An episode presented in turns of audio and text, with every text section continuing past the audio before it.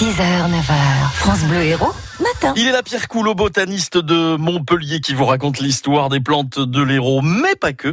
Aujourd'hui, au micro de Pascal Orsini. Allez, on part en vadrouille dans la nature avec vous, Pierre Coulot. Vous êtes botaniste et toutes ces plantes nous entourent. Et il y a même des buissons d'ailleurs. Oui, bonjour Pascal. Oui, je vais vous parler euh, aujourd'hui d'une plante qu'on appelle le buisson ardent. Alors c'est une plante fort rare, en tout cas fort rare chez nous. Elle est un peu plus commune dans l'est de la France, notamment en Alsace et puis en Europe centrale. Très jolie plante, herbacée, mais qui fait jusqu'à un mètre de haut, avec de très grandes fleurs roses et blanches. Alors pourquoi vous parlez-je de cette plante?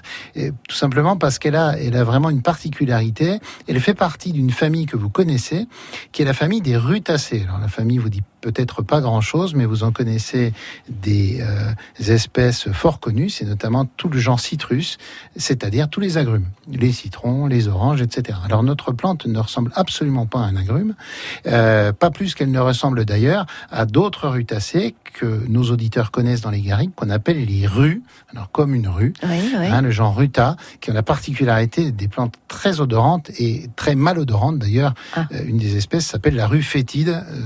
tout pas pour rien. voilà.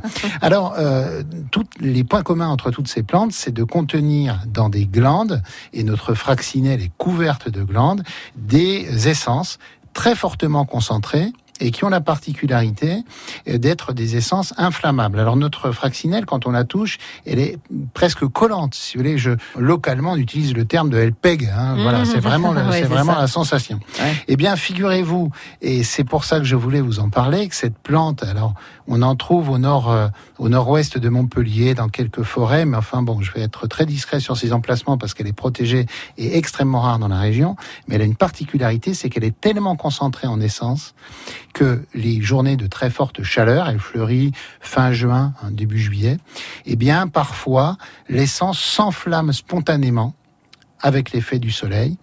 Et c'est pour ça qu'on appelle cette plante le buisson ardent. Ah. Alors, très peu de botanistes ont Ah, eu c'est étonnant. Ouais, oui. Très peu de botanistes ont eu la chance d'observer ce phénomène. Ça n'est pas mon cas. Euh, je pense qu'il y a vraiment très peu de gens qui l'ont vu, mais ça a été rapporté à de très nombreuses reprises. Et puis c'est presque mythique Eh pour oui. cette plante. Voilà.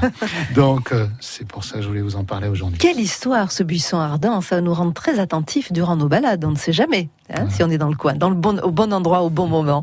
Merci Pierre Coulot. Merci. Pierre Coulot, passionné de botanique, directeur du comité de sauvegarde de l'herbier de l'Université de Montpellier. Et, faut-il le savoir, c'est quand même la plus ancienne collection botanique du monde. Vous retrouvez Pierre Coulot dans les plantes se racontent sur francebleu.fr.